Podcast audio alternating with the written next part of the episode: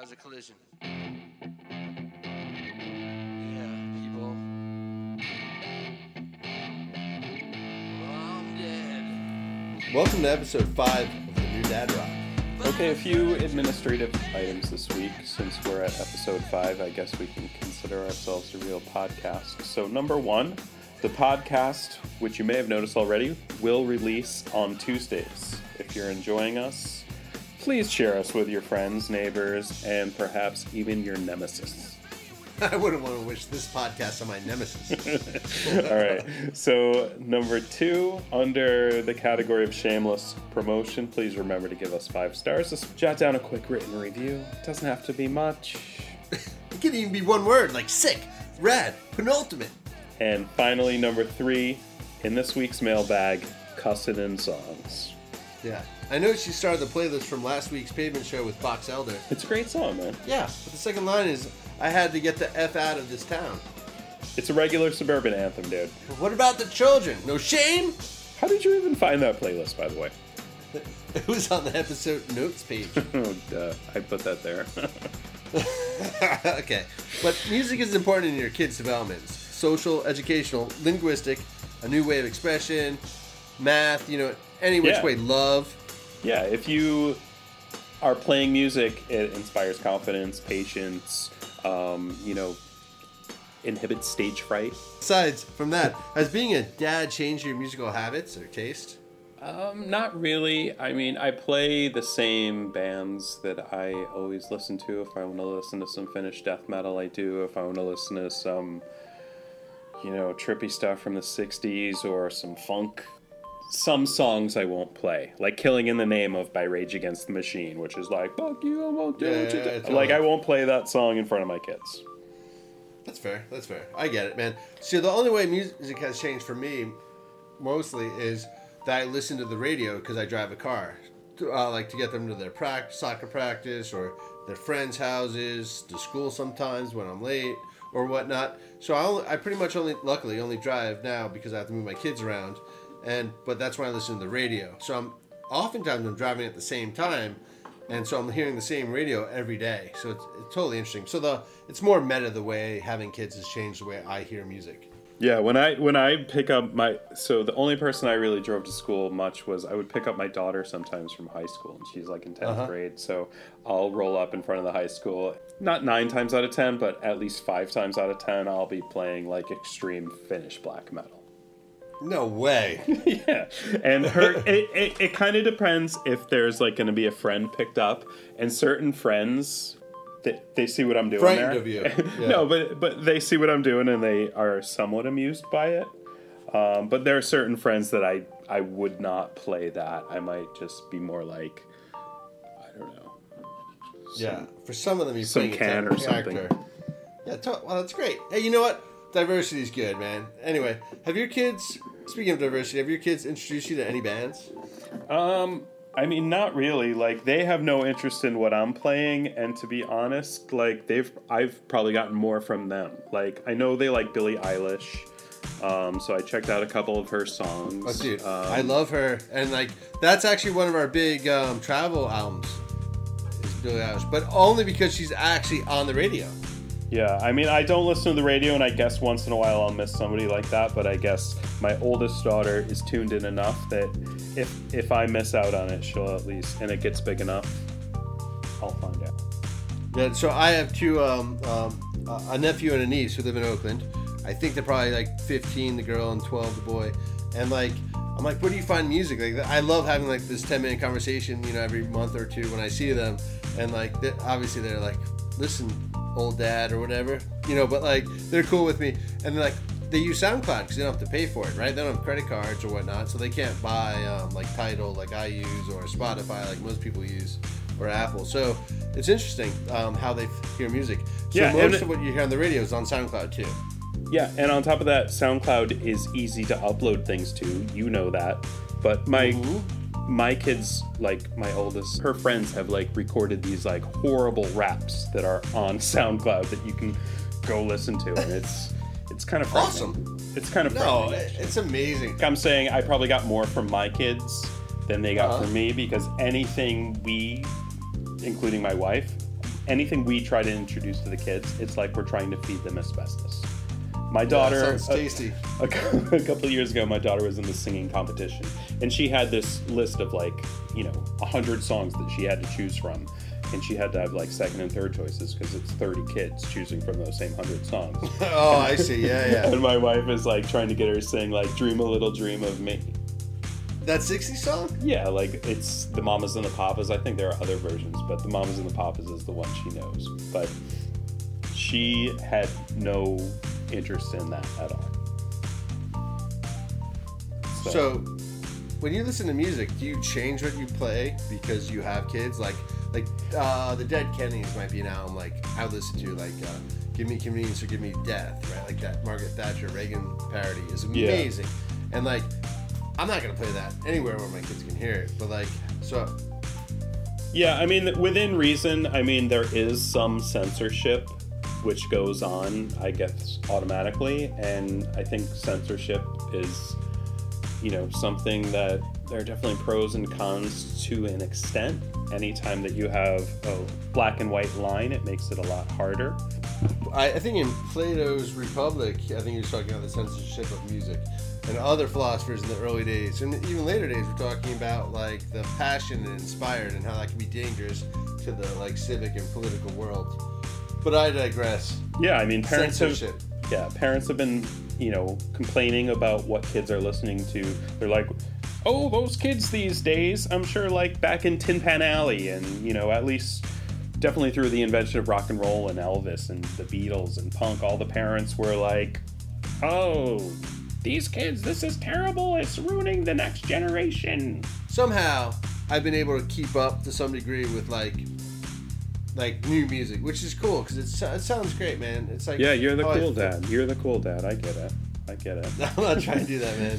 Yeah, but like, think about who's not the cool dad or the cool mom, I should say. Like the PMRC. Do you remember that? Like, what was, what was that called? The Parents Music Resource Center. I Oh, think. Tipper Gore, right? Right, Yeah. and a few other moms. Yeah, like Washington moms, they're all upset about what they hear in music, and it was like when we were kids. Yeah, dude, and they got, and they're the ones who got the stickers on everything.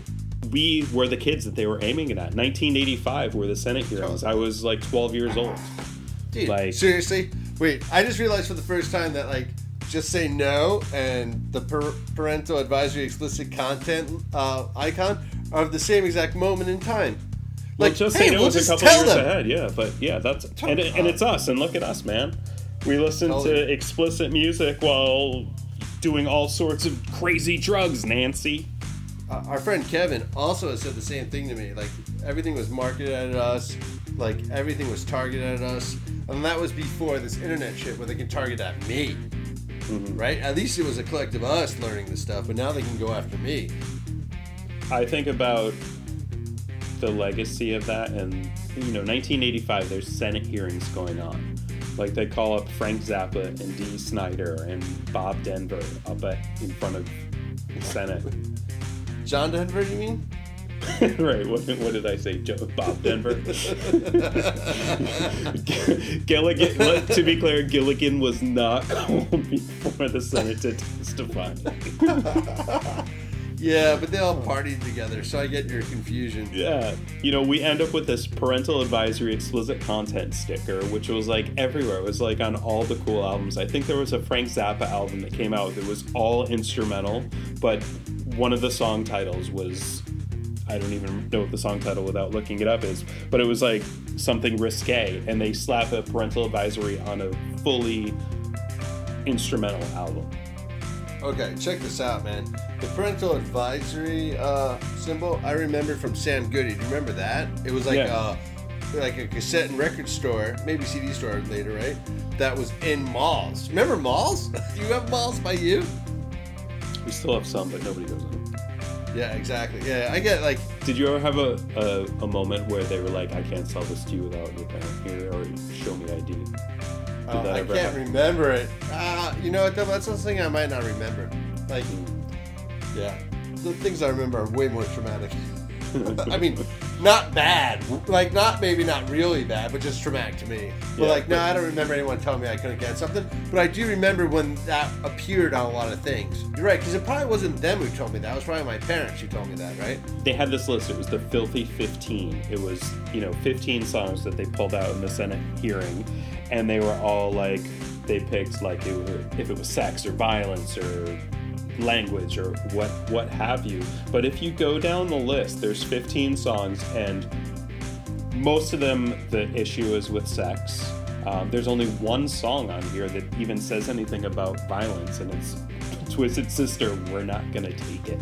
But what does that tell you? Like the whole there's 15 songs on the list. One has anything about violence, and it's we're not gonna take it, which is like oh that's not necessarily the most violent song I've ever heard of, but everything else on here is like sex, like Prince, Darlin' Nikki about sex, Sheena Easton, Sugar Walls, sex, Judas Priest, Eat Me Alive. George Michael, Faith. right? Faith, or I want to have sex. That was I not on there. sex. That was not Sex, on there. sex. Madonna, later? Like- Madonna, like- dress you up. Like all Oh, these man, songs yeah. are about sex, and then Cyndi Lauper, She Bop. It's like they hate sex, they hate masturbation. Meanwhile, they've got all these campaigns like abstinence only, and you can't have sex, you can't masturbate, but we're not gonna take it. Is verboten. Dude, but I think it was the way they were dressed, and that's probably why they got in trouble. I mean, not in trouble, but like, you know, man, it's like, we're not gonna take it. It's a good karaoke song. All right, I'm not gonna do it now. That's better. What do you know about Lennon? I mean, I know John Lennon was quoted as saying, in a world with major pollution and guns ablaze, they have to pick on someone using foul language, which I think was something he said around the, the whole PMRC movement in the 80s and the quest to put stickers on albums. Yeah, man. I don't know about you, but words are picked on all the time, and like, words can obfus- obfuscate the truth. Mm-hmm. I know what you mean. I actually just found this this out like literally in the last week. I was zooming with my friend Darren, and he told me that like Skinny Puppy was used to torture prisoners at Guantanamo Bay. Like, We, a we, used, ago. we used to use Skinny Puppy to scare people out of our house parties in college. So Dude, which means it, we it could have had a good t- anti-terrorist career. We could have been kings of torture. We could- okay. The only something. the only problem when we played Skinny Puppy though is like all the freaks would show up. So like we tortured like people would leave them. They're like this is horrible, but there were a bunch of freaks that liked Skinny Puppy and they'd come in. And, and Yeah, and we parties were would go to, freaks, like, and we the like. Skinny Puppy. Yeah, but like there was no alcohol left. It was just freakness. Yeah, I guess that's something that's all you need now. Yeah. Hey, how do you which is which is the moral of the story that the the PMRC wanted to convey to us. You don't need drugs to have a good time or sex. or You don't have to have sex. All right, yeah, man. Well, But seriously, do you think this whole PMRC thing, and I always remember Tipper Gore, and again, we were the demographic it was being targeted at. Do you think it was enough to cost Al Gore the election in 2000? not at all. Had No. nothing to do with it. Yeah, I mean, No, no one remembers that. I was also, what, 27 at the time, so nobody my age votes anyway, so. Well, I've been getting those. I'll tell you this. You know how you get anyone to vote? They send you the thing and you send it back. like I've been getting those for like ten years. But it's true, man. I would never vote when I had to go to someone's garage and click a box. I mean, I did go, but I totally missed elections. Totally. I get how twenty-year-olds miss elections. But like, if they fucking send it to you, easy. They put it on my mobile phone, even easier. So the moral of the story is have we Vote online. changed But the moral of the story is have we changed in our musical habits, our musical tastes, and has that led to censorship and are we bad parents? Mm, mm, well, okay, so okay, in sixty seconds or less, I think I'd summarize it for me as, yeah, I might keep out sex and curse words from what my kids hear, but like, also they're just words. So I'm like, eh, you know, I've always been trained that way. So I'd rather See. hear the beats and I focus on that. But I listen to the radio mostly. Think about it. most of their music they're exposed to is in the car. I play radio and they hear that in the background when they come into the room where I'm at. But like, I like silence a lot too. But in the car, I'm listening to music, not talk radio. So like they hear the music and I hear the music. It's popular music. It's got a beat. It's cool. It's And a lot of commercials. You hear a lot of commercials too, right? Yeah, but the commercials are like local, so it's fascinating what people advertise on radio. So I guess in the end, you would summarize that some of our behavior has changed, but it's only been a, a slight modification. Okay, Yeah. so with all this music and stuff and kids, have we changed? Yes, we have absolutely. Do do we censor? I mean, to an extent, you know, there are some when the language is blatant, I'll Yeah. I'll do it. Or if I know a, a song and it's coming up, I'll suddenly make inane conversation with one of my kids so that they're focused on that and not and not the horrible lyrics. But you know, I agree with you, and I agree with George Carlin. I mean, it's words. In the end of the day, it's words, and they know they're they know the words already. My kids are old enough; they know the words and the appeal of the forbidden fruits.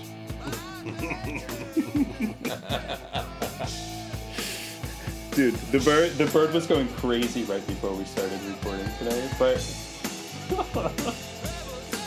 the bird the bird was going crazy like I I ha- I stuffed up two exits into the garage before recording today, and I thought he was going to cause a problem, but Oh man, man, he's man. definitely gone. And I say he because I know he based on his coloring. That's totally cool. Well, thanks for joining, and tell all your friends about us. We release podcasts every Tuesday. Thanks for playing.